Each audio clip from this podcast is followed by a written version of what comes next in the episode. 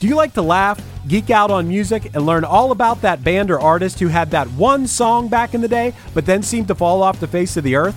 If so, you need to subscribe to One Hit Thunder.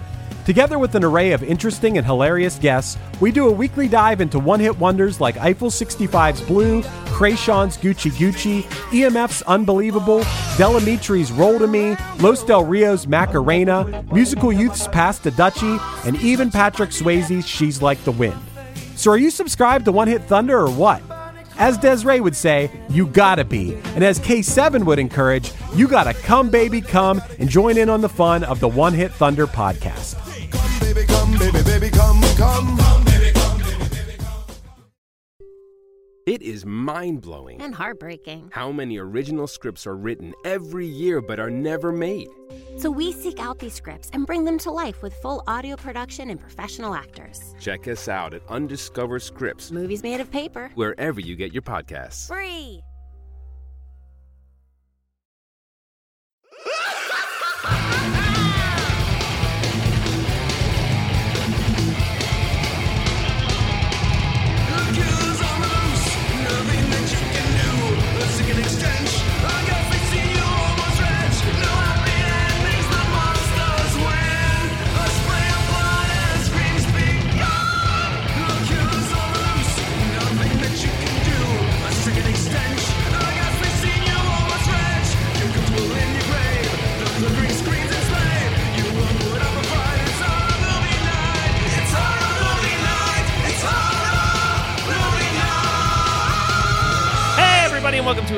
Episode of Horror Movie Night. This week, we are talking about one of Kyle's picks, which was 2001 Maniacs or the Cabin Fever prequel. I guess. That is I don't know. such a weird. I think it's wait. So so my question is: Does Eli Roth's character in the movie? Grim. I'm growing out a little a little thing in in honor of Grim. Oh my god! Don't. Don't stop it.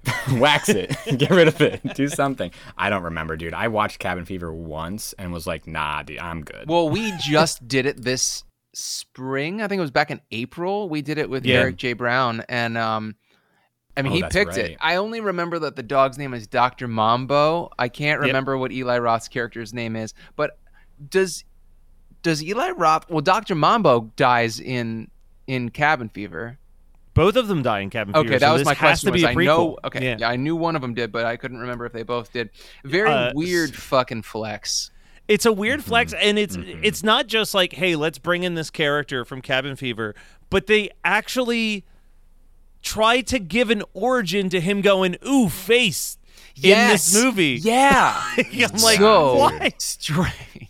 Why And what- is like this here? it started out it started out rough for sure for sure Yeah. for Oh, sure yeah. but then like it it didn't let it didn't let up at No, all no. this it is movie's like unyieldingly ADHD made a film. Like, dude this it's is- well because it's it feels because it's it feels college sex comedy up front like Yeah. i'm feeling like not another teen movie fucking even style like movie and then i've so I, just to get into why I picked this, which I don't Yeah, have a valid reason. I don't know. I don't. I don't. I don't have a good reason why I picked it. I guess I thought it was during the summer, so I was trying to pull a. I was trying to pull a page out of Scott's book, and instead fucked it up. But then I also just remember this being a movie that I wanted to catch on whatever channel it was, whatever movie channel it was on at like eleven o'clock, right? Because again, you would, yeah, yeah, whatever the two thousand five version of that is, uh, which I think was just Cinemax or whatever, like the Showtime horror was, right? And I, I don't, you know, I I have no reason that I wanted to watch it other than I was pretty sure that there was boobs in it and You weren't I- wrong. There were boobs. Behold, there were boobs in it and like, you know, I was just coming into that like American pie age of like this is what move like these that's like a 2001 maniacs is my Porky's is what i'm trying to say No, I get. That this was also lot. from. There was like a wild time when this came out, and I don't know why this was happening, but there was like, for some reason, we were doing remakes or like off yeah forty year later sequels to Herschell Gordon Lewis movies, like yeah because it was like I Real think we did this. We did the Wizard of Gore. I think Yep. that there was a Blood Feast 2 that came out around this time as well. Like it was There just was. this Yeah. this weird decision that everyone decided, hey, let's just do sequels to films from the 60s. Like it and none of them like first of all, I definitely prefer the original 2000 Maniacs to this, but neither one is an enjoyable watch either way. Like they're not great, Yeah. but Like, Herschell I liked- just yeah. leans into it more. You know what I mean? Like it's it's cheesier. It's not like like I said, this thing fucking has so much. It's it's OCD and ADHD all like smashed into a script. Like it And just rude. and rude. Yeah, And so fucking inappropriate. rude bones. It has It it has gotten worse since it came out. Also, I want to point out the fact that it came out in 05, but it's called 2001 Maniacs. My assumption is because it was written in 2001, right? I think it was just that it was the sequel to 2000 Maniacs. But then why wouldn't it be 2005 Maniacs?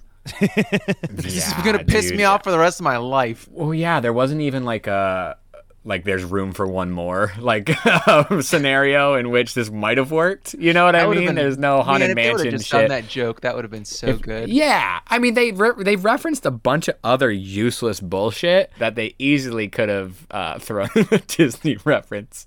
Um, well, I forgot that this filmmaker hasn't done a a lot, and what he has done doesn't do much for me. Uh, this movie included. Uh, Tim Sullivan. He ended up doing this, and obviously its sequel. But he also did he did a segment of Chillerama, which was uh, Which- the which- Werewolf Beach musical. Right? Oh, I think that's that what it was. Sounds right. That that actually And it tracks was- quite well. And it that might be my favorite of of all of it. Oh, But- more not- than like Killer not- Jizz. Not. No, I mean, wait, oh, okay. you were you weren't a fan right. of his Forgot about writing on- Wadzilla. well, hold on a second. Wadzilla is great. Um, so he also he also wrote uh, Snoop Dogg's Hood of Horror, but Oh. more importantly, he got his start writing additional dialogue, which seems like a real shitty way to not give someone a co-writing credit for Deadly Spawn, Wait, oh, is that shit? Deadly Spawn. like, like, Like our Deadly Deadly Spawn? Spawn, yeah, like 1983. Wow. And Wow, he dude, went he all the- that wrote the time tales of that. and then did Chillerama 2001 Maniacs, 2001 Maniacs Field of Screams, which I also watched. So we will discuss that before we do the what did we watch, okay? oh, Okay. amazing! I, I thought you were just fucking it. with. Like, I knew it existed, but I thought I I, didn't didn't realize finish that you were dude. actually watching it. oh man. There there are more boobies and better boobies in it, but it's mm-hmm. also even more tasteless than 2001 Maniacs. Um, and this was this was fucking dude. This was tasteless. This was just It was tasteless, so- tasteless, so tasteless. inappropriate But, and but like you know what? 2005, Matt, put this down on the list of. I had a document of movies that I wanted to buy for the collection.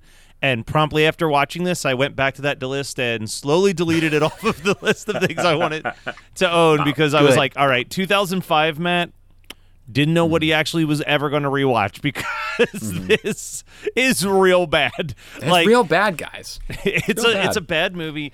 The so you know that you're in trouble even just from the opening credit scene. Like that opening Oh, credit scene so is so chaotic and holy like shit. and I was just like they are throwing fucking everything on the screen right now. Mm-hmm. And little did I know that that would be the mood of the entire movie. The whole movie. Like, Whole like, movie. Nothing we're just going to toss sense. everything. No. Not No, not when, you know when little they when they talk about '80s movies being coked out, like this is uh, this is coked out in a whole different way, in my opinion. Like this is a different version of just like throwing everything at the movie and Yeah. do it It's- like a character after character keeps showing up, uh, and uh, with no. I don't know. It's, it's crazy. No, it's so here's the thing. I think that in 2000, let's say 2002 to 2010 was like a prime point for like splatterpunk, right? Like Yeah. that was like we're doing these like Yeah. grimy, kind of almost trauma inspired like lots of nudity, lots of gore. And because Dimension Extreme, like Yeah, shit like that. but because we had like so scream did this weird thing where scream was like the the catalyst and the kickoff point for a lot of really great things right like there is a, a they talk about this a lot on high school slumber party but it's true like scream is the reason why we got Ten Things I Hate About You, Sleep like uh, can't can't hardly wait. Like that was the both an explosion for slasher films and teen flicks simultaneously. Like that movie is huge.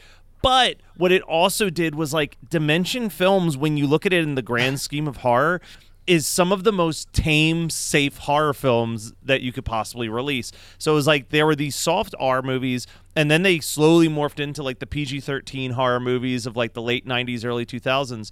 So, like, when you had stuff like Cabin Fever coming out, it felt like it was this awesome, like, punk rock reaction to like how safe horror movies had become.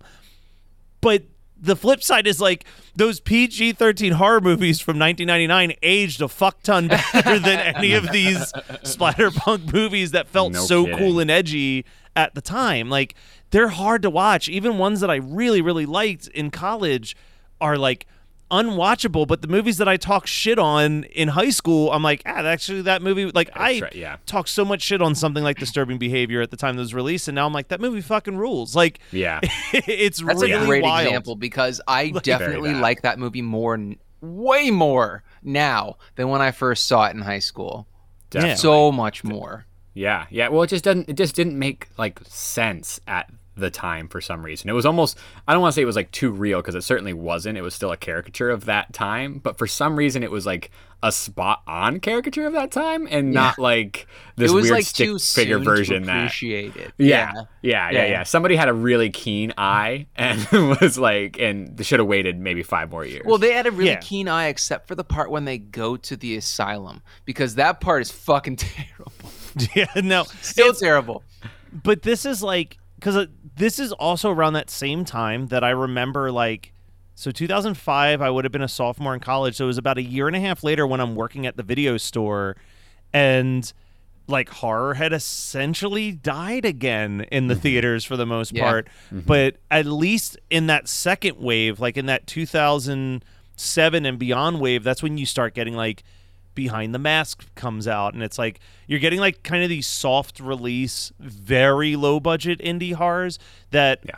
kind of are walking away from the like let's just shock people and are actually putting focus in like character and script again and like Yeah. love it or hate it you know what i mean like i know that all three of us probably have dramatically different opinions on a movie like the innkeepers but there's still a lot more that's going into making the innkeepers than something Yeah. like 2001 maniacs it's just like let's just throw a shit ton of gore and boobs on the screen and people will love it like i'd Yeah. rather take a director doing something that he knows not everyone is going to like than like this just feels like pandering, right? Like it's just pandering to gorehounds. Like, yeah, it's yeah, it does. It does. That was the 2005 man. Like, think about this, and I because I want to say I want to gently disagree with your theory that 2002 to 2005, let's say, was kind of a dead zone for horror because it wasn't. There was a lot of horror coming out, but it was pretty fucking bad um in the like from a theatrical perspective. I think that that was kind of like when the zombie craze was really ramping up because of the remake of dawn of the dead and i mean that's Zack snyder so right so i mean Yeah. that was I mean, I have the 2005 list pulled up right now. I'm not going to read every single one of these, but I'm going to read the ones that I've heard of from this list of sure, horror films released in 2005. So we had this is in alphabetical order. So it kicks off with 2001 Maniacs, um, An American Haunting, the Amityville Horror remake, BloodRayne, Boogeyman, Ugh.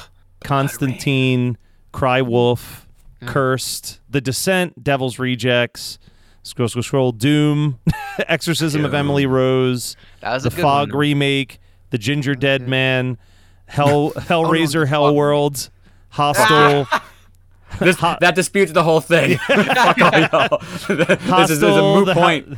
the House of Wax remake, I- like Also, like yeah, also good. La- Land of the Dead, oh The Mangler Reborn. um, is that was the sequel to the remake of the mangler I think so. This is when Sci-Fi did those two straight-to-television Return of Living Dead movies. Uh, Oh, Saw Rave to the two, Grave. God, yes. Rave, Rave to, to the rave grave. To the grave, yeah. Uh, and then yeah, we're Urban Legends, Bloody Mary, which I'm told is not. Oh, God. Rave to the grave so bad, dude. and Oh, then Wolf Creek, like that, like Well, Wolf It Creek was isn't good. Wolf time. Creek Two is fun though, and we've just. Yeah. I mean, we will eventually. I think we real, really should discuss that on the show.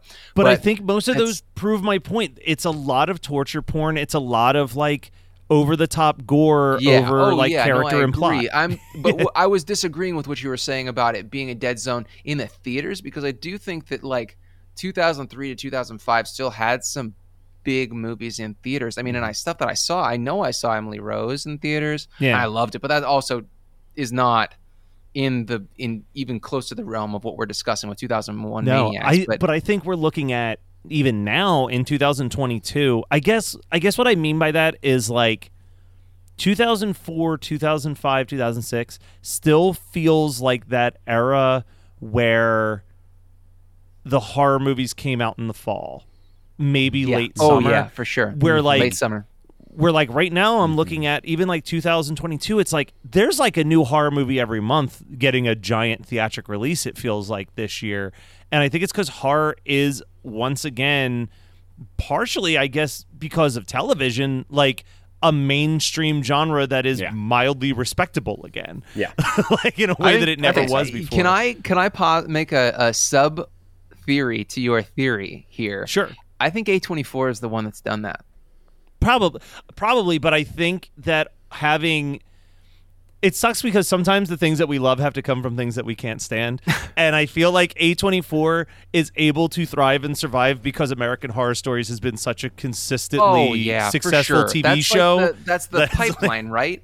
And that's Yeah, fine. it's not that I can't stand it. It's just not for me. I think that No, So American Horror Story, Supernatural, and like Dexter, maybe. I think that those. I was gonna say Dexter was another one where it was like, oh, it's okay to do horror as mainstream television. Well, I think Blumhouse is bridging those gaps. Yes. Yes, for us. Blumhouse is the gateway drug for teenagers Right. for sure, watch. because horror. it is well, I like think it's, like the new A24. line. A24 like the new is line. It's very new is. line. Yeah, if I want to watch a good horror movie, I'll watch an A24 movie and I'll probably watch it once. If I want to mm. watch a fun movie that I'll probably watch like 15 times, Blumhouse has my drug nine times out of 10. Like, yeah, right, right, absolutely, and and that's the beautiful thing is because both of those things are uh, happening at the same time, so you have a full spectrum. It feels, and then television, like you and they're have both a full spectrum talked about of enough. you know, like yeah. like in a in any other decade, we would be getting nothing but Blumhouse movies in the theaters, and then like you'd have to go through like the darkest eras like pieces of the internet to find an A24 movie. Yes. Like it'd be like Oh, yeah. this hard to find movie and, And now we're getting like, oh no, I can just and Pearl in the same year. Fucking crazy to me. like, it's insane. It's this is this is truly whether you love the movies that are coming out or hate some of the movies coming out.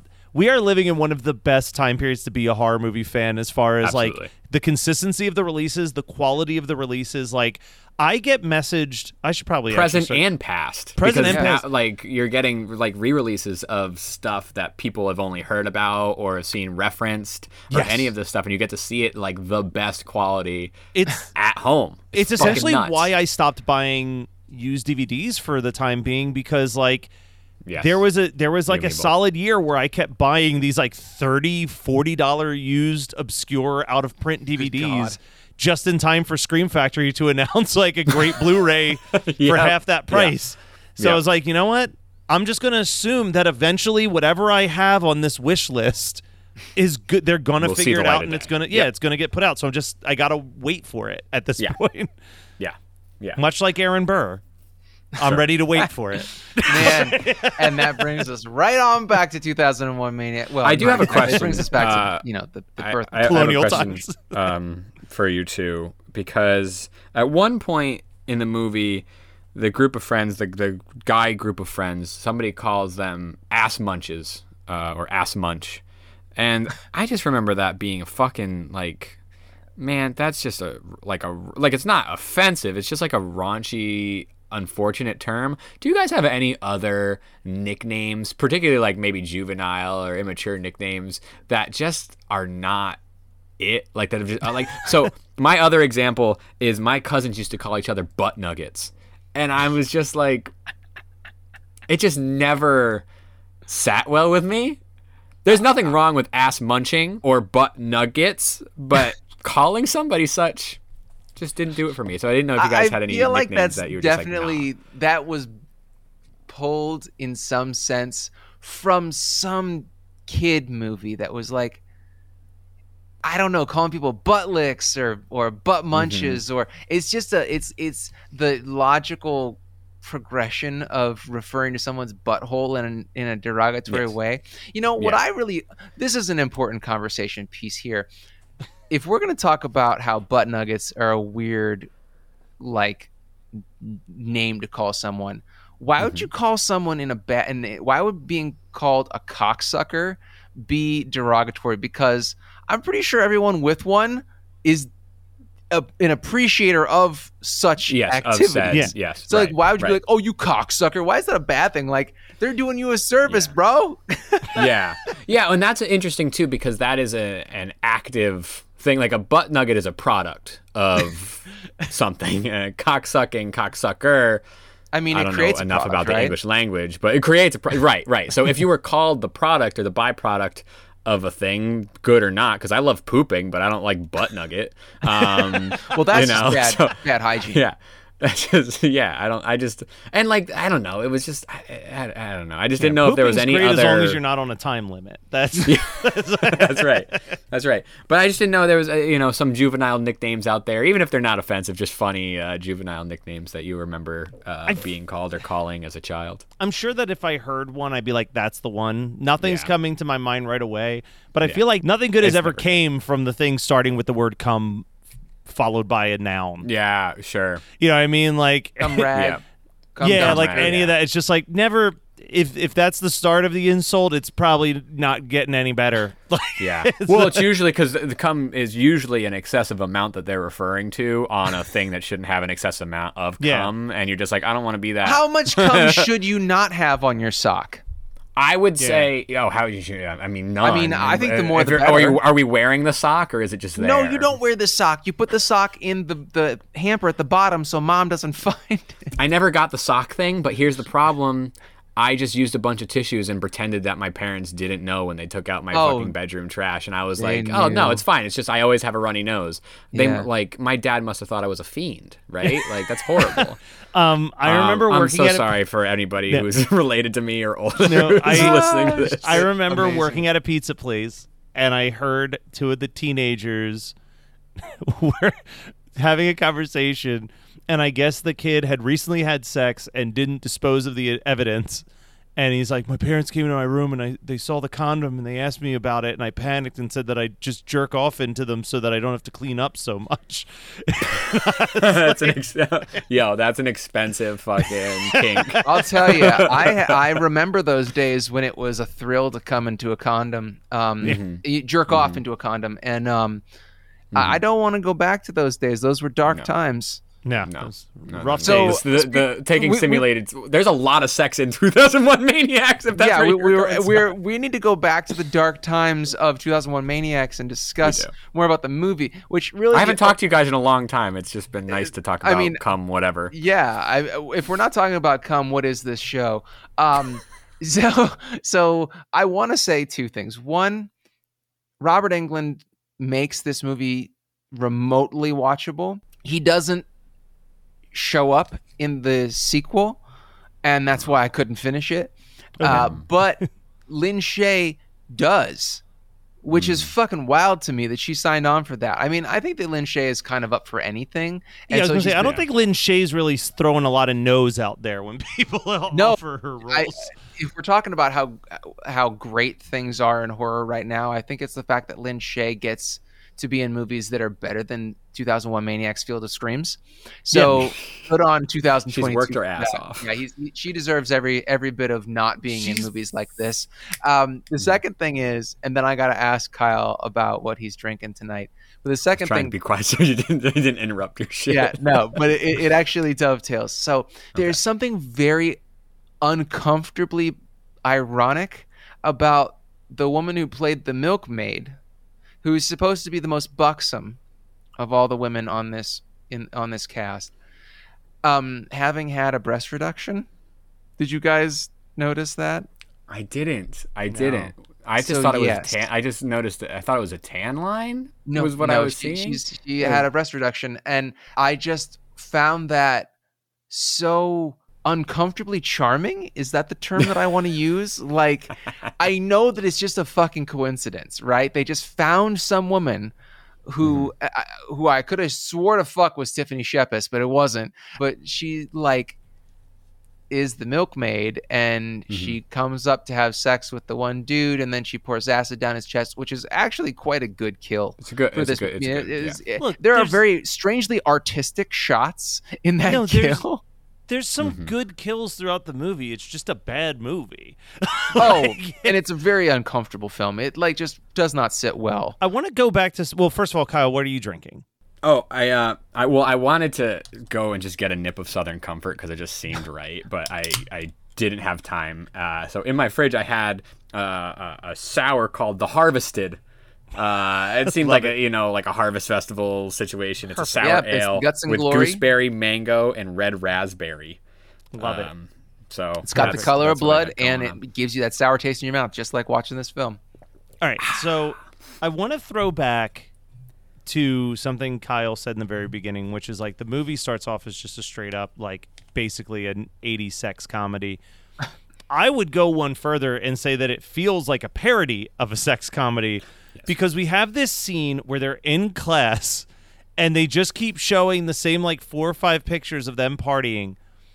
And it's like a state sketch the way that this audience is just dying over the hilarity of something that's really not that funny. Like- oh yeah, he's Like- a hacker no, and dude. after this, after the second or the third same picture, like round of pictures, you just got to be like, well, this is uncomfortable. It's no Yeah. longer funny. I hate that I'm here. and none of it mattered not like No. you're like oh is this going to come back is the teacher going to be like an element of this is there going to be any like there there's like there's there's even a part where i'm like they could do something interesting with this movie where the guy who's originally from the south like ultimately kills his friends He like should have. like it would have been a much like, better. It would have also made more sense in 2005.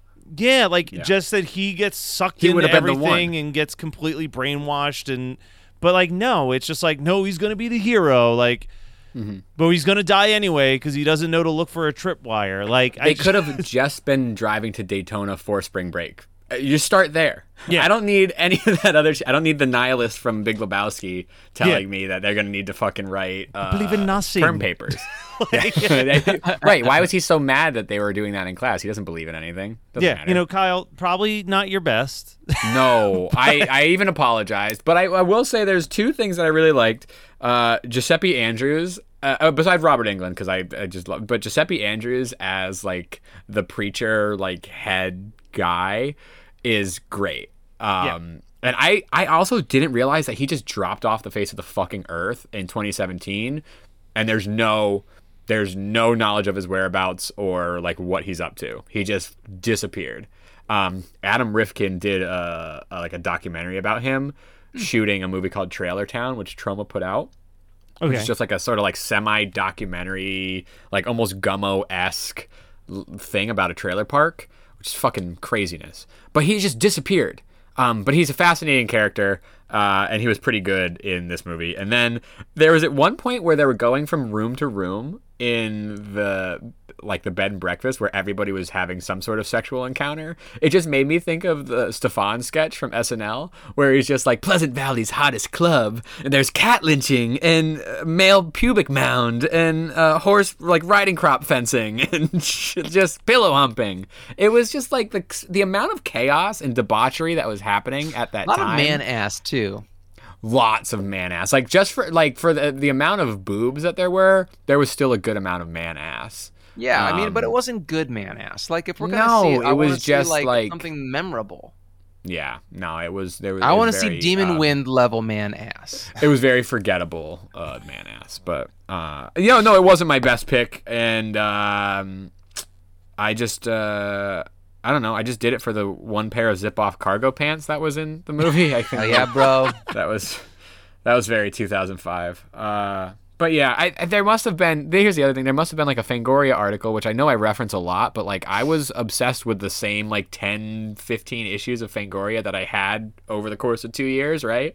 Yeah. I just would look at them all the time. And uh, there was definitely a feature. I meant to try to find it before I we did the show, but as much as we love Fango, Fango never was like, "Hey, avoid this one at all costs." no, they- like uh, like which makes sense, but for you know whatever age I was, fifteen year old Kyle, it wasn't. It, yeah. If you if you base things off Fango articles from the 2000s, there was not a single bad horror film released for about a decade. no, no, no. I'm actually I would like to make a like a full list. Maybe I'll do that after the show. we'll see. Anyway. Do you like to laugh, geek out on music, and learn all about that band or artist who had that one song back in the day, but then seemed to fall off the face of the earth? If so, you need to subscribe to One Hit Thunder. Together with an array of interesting and hilarious guests, we do a weekly dive into one hit wonders like Eiffel 65's Blue, Kreayshawn's Gucci Gucci, EMF's Unbelievable, Del Amitri's Roll to Me, Los Del Rio's Macarena, Musical Youth's Pass the Dutchie, and even Patrick Swayze's She's Like the Wind. So are you subscribed to One Hit Thunder or what? As Des'ree would say, you gotta be. And as K7 would encourage, you gotta come, baby, come and join in on the fun of the One Hit Thunder podcast. Come, baby, come, baby, baby, come, come. It is mind blowing And heartbreaking. how many original scripts are written every year but are never made. So we seek out these scripts and bring them to life with full audio production and professional actors. Check us out at Undiscovered Scripts, Movies made of paper. wherever you get your podcasts. Free. At maximum mediocrity, people say things like, I don't dress like this on the regular basis. This isn't my, you know, pooping uniform. This is not what and they also say things like, The, the nurses are usually either angels of mercy or whores. every episode is a new experience where you get to know people that aren't famous but should be. Why did my f- facing Floyd Mayweather in the f- woods? My co host Morgan and I track down the people you didn't know you needed to hear from. It's like hot sex in a mug. We are the Maximum Mediocrity Podcast, and we are on all major podcasting platforms. We'll be waiting for you. All right, so Kyle, you may have picked a movie that left a bad taste in your mouth, but you have a chance to redeem yourself at the magical blockbuster that has all movies from every day, time, period. Uh, what are you gonna also grab to make sure that the evening is possibly saved? This might not appeal to everybody, but I'm going to continue with the chaotic energy, similar time period, similar studio putting out a movie. I'm going to go with Feast, which Okay. I think is a much better version of what's happening here. Well, there's a meta situation which I enjoy. But then like just the characters and the debauchery and the gore that happens in Feast and the just f- like franticness of it which wh- which has a purpose. Uh I don't I I was going to pair I'm going to pair it with Feast. All right, so so Scott will be miserable that evening, but Scott, what would you watch instead of I'm Feast? never- You'll say, I'm I'm going to never go going to and watch watch a sloppy seconds. Yeah, you just storm. Oh man, Tim Grooves just came when he heard you say that. that dude has requested that movie for six years. It ain't, I, dude, I, I, I'm not happened. even voting for that. We are That's, that's probably the most we're gonna get on this show is a reference from me. Sorry. All right, so so Scott, Kyle came up with with Feast, and you said, "All right, you can watch that by yourself at the basement. I'm going to go upstairs and watch Blank instead." What is the uh, double feature you're going to watch? I don't feel like I'm going to be redeeming the night because I don't know if I can really redeem the night, but I felt a very deep thread, a ligament perhaps, between this film and the absolutely terrible and terrifying box art of Luther the Geek. Um, Okay. Strictly due to Lester's death by Peach's retainer.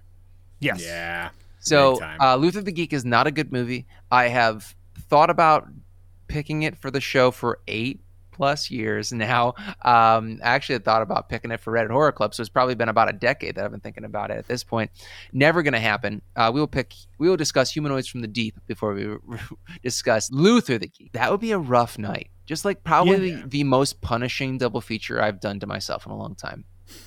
So, I mean, I thought for sure you were going to pick this one, Scott. So I'll say what the obvious one was that I was originally going to go with, which was just I don't know, fucking let's just ride the bad feelings and just watch Cabin Fever since there was already a hint of it.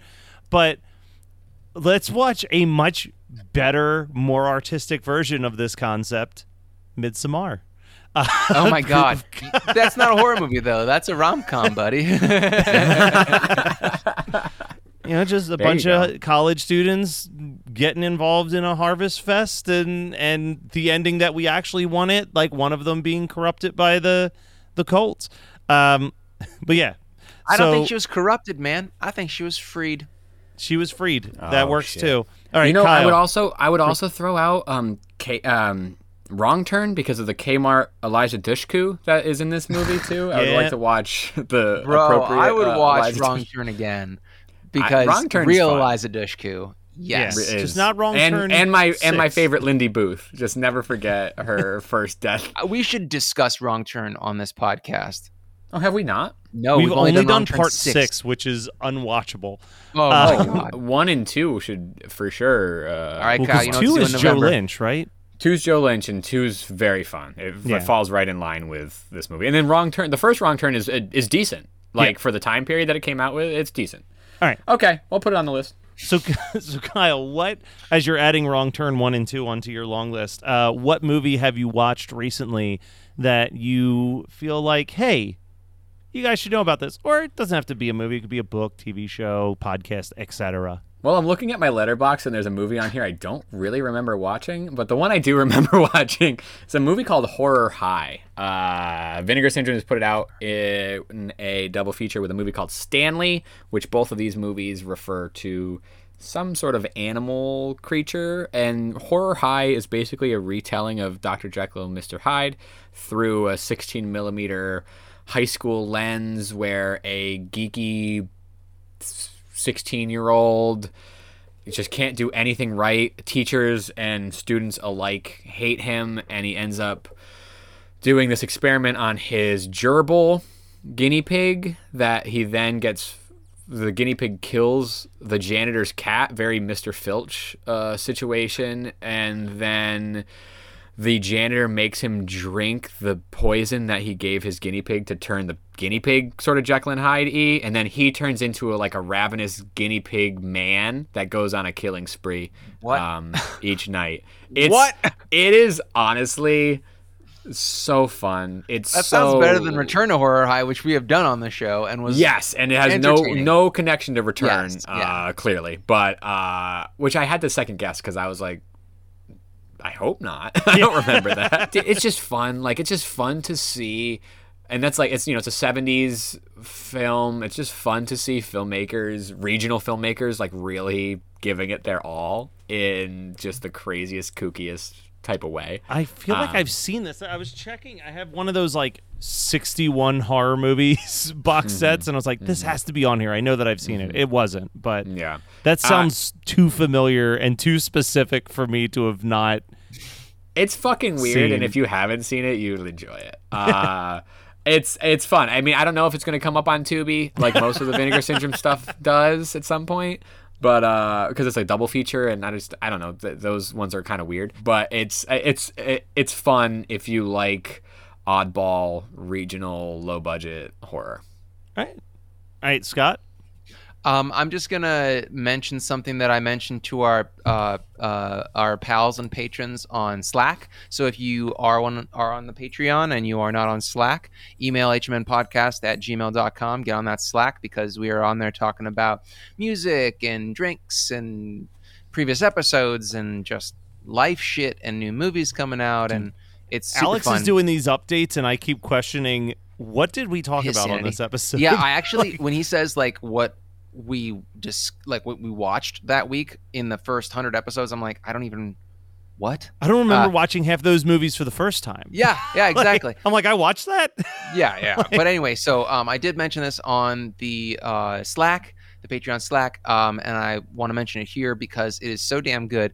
The uh, the new full length album from the band No Pressure is so good. It is the jam of the summer. Um, it's pop punk, but it.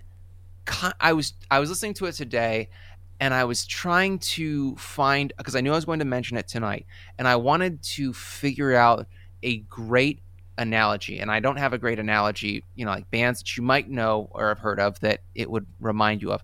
But the closest I can come to is it's got hooks and sensibility from both the height of Blink 182's power. So that would have been, you know, like Enema of the State, Take Off Your Pants and Jacket. But then it also marries it with more modern sensibilities of like back before Neck Deep became a like kind of power pop band, um, their first two records, and maybe a little Wonder Years even. Uh, but it's just, it's super great. Highly recommend it to anybody. And if you are too cheap to buy it, message me and I, you know, I might give you the digital copy of it. We'll see. But anyway, uh, great record. It is it is really good. After you told me about it, I threw it on uh, Spotify while I was editing. It's a blast. Yeah. Oh, if you have really fun. streaming, just give them the 0.001 cent every time you listen to a song.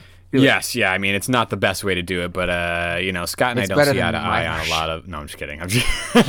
no, it was a great album. Really, really cool. So I was in LA for uh, a couple days, and then I went to San Diego Comic Con. And the first night that I was in LA, Jonathan had received a screener copy of a movie that should be out by the time this episode drops, which was I Love My Dad, starring Patton Oswalt.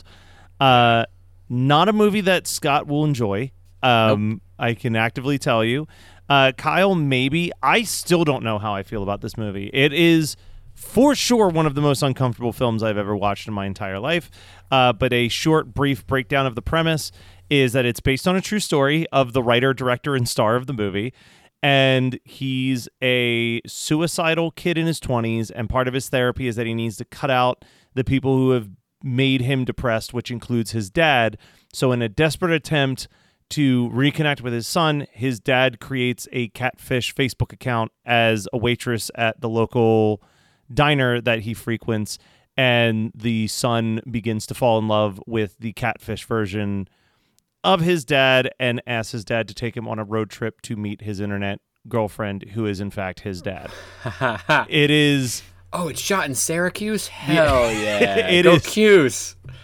It is a very uncomfortable movie uh, from from front to back.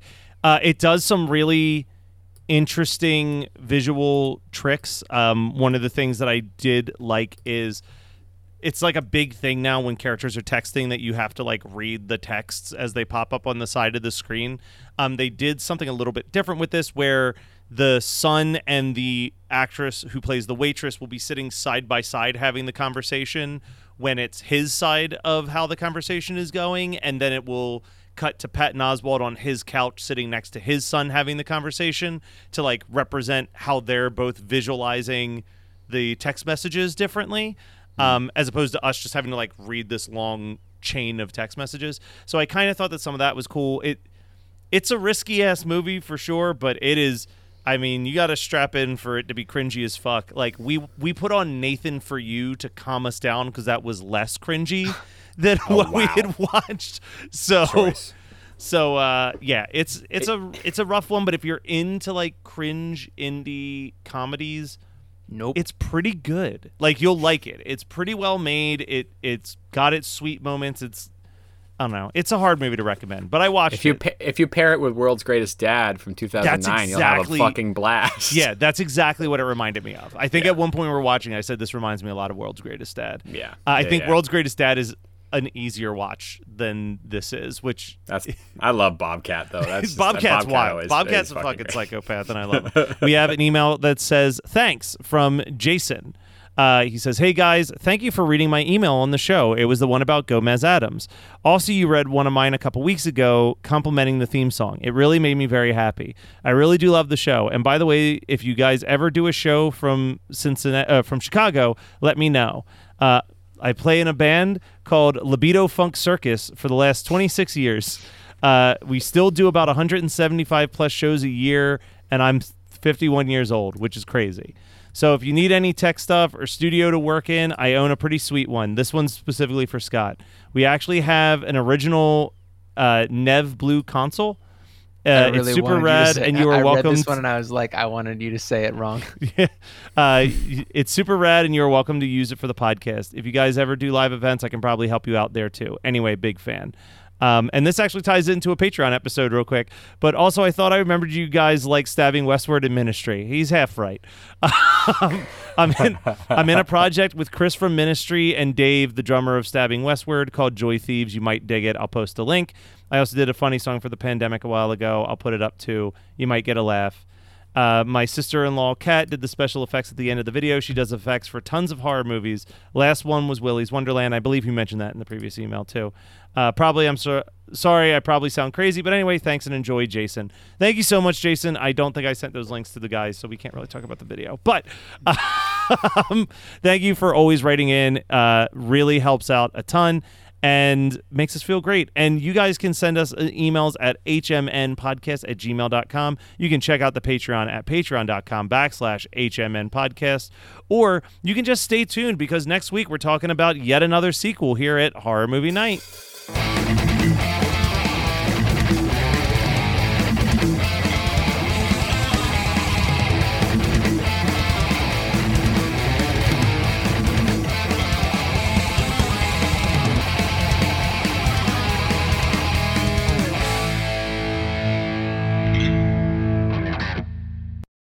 You like to laugh, geek out on music, and learn all about that band or artist who had that one song back in the day, but then seemed to fall off the face of the earth? If so, you need to subscribe to One Hit Thunder. Together with an array of interesting and hilarious guests, we do a weekly dive into one hit wonders like Eiffel 65's Blue, Kreayshawn's Gucci Gucci, EMF's Unbelievable, Del Amitri's Roll to Me, Los Del Rio's Macarena, Musical Youth's Pass the Dutchie, and even Patrick Swayze's She's Like the Wind. So are you subscribed to One Hit Thunder or what?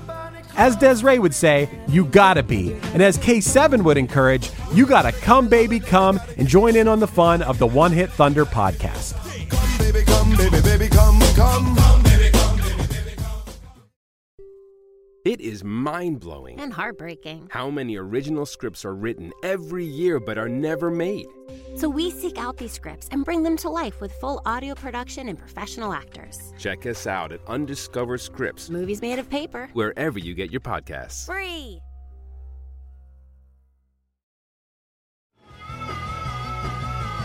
You're listening to the Geekscape Network.